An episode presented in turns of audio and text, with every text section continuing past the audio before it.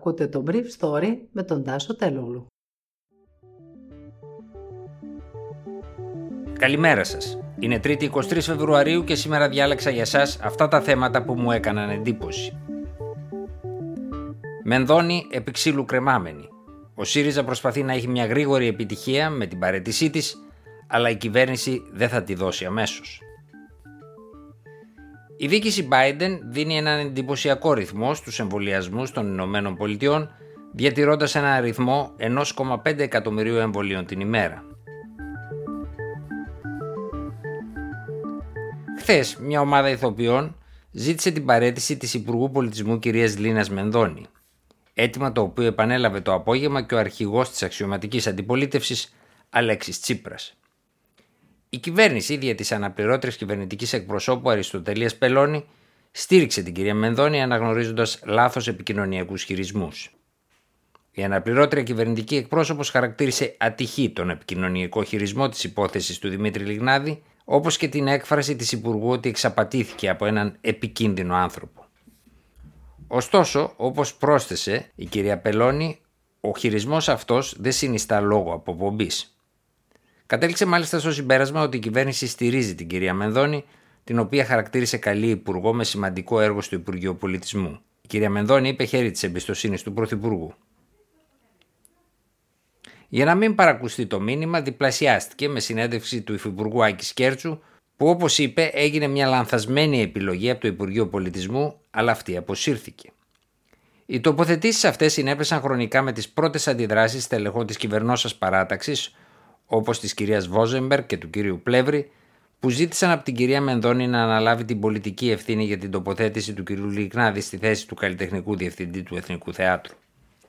Η κυρία Μενδώνη κινητοποίησε και το δικό της σπίν στην υπόθεση, με τον Άδωνη Γεωργιάδη να τονίζει ότι είναι μια καλή υπουργό σε ανάρτησή του. Η κυβέρνηση ταυτόχρονα για να εκτονώσει την κατάσταση όρισε συζήτηση στη Βουλή για την ερχόμενη Πέμπτη.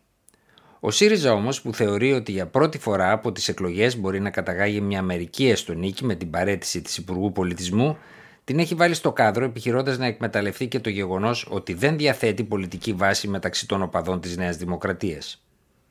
Η κυβέρνηση φαίνεται ακόμα να έχει υποτιμήσει, όπως είπε στο Brief Story, κυβερνητική πηγή, το μέγεθος της δυσαρέσκειας στου καλλιτέχνες για την κοινωνική τους κατάσταση στους μήνες της πανδημίας, κάτι που φουντώνει την οργή και το θυμό για το συγκεκριμένο ζήτημα. Το βράδυ ανακοινώθηκε η πρόσληψη του ποινικολόγου Αλέξη Κούγια από τον κύριο Δημήτρη Λιγνάδη.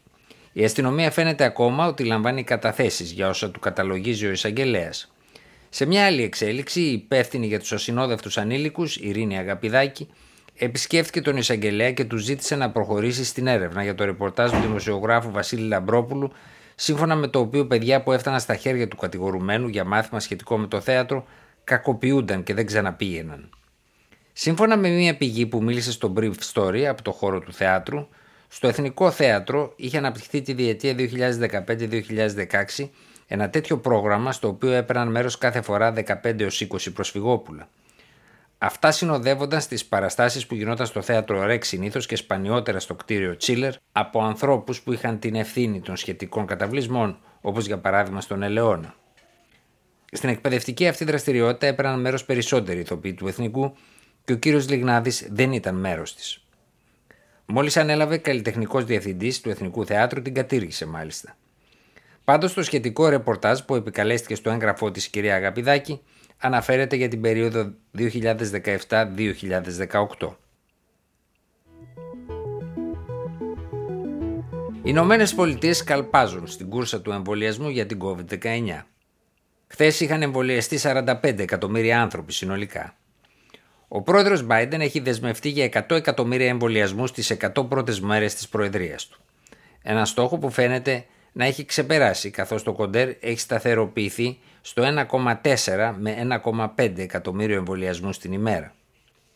Το CDC, το Κέντρο Ελέγχου Λοιμόξεων των ΗΠΑ, διόρθωσε απότομα τις στατιστικές του με δόσεις που είχαν μεν μοιραστεί χωρίς να έχουν καταχωρηθεί στο σύστημα στέλνοντας τον ημερήσιο αριθμό εμβολιασμών στο 1,37 εκατομμύρια.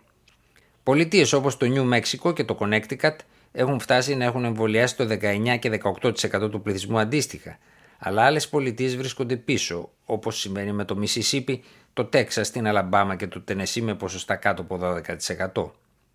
Σε αυτές τις πολιτείες φαίνεται ότι υπάρχει και αντίσταση στον εμβολιασμό.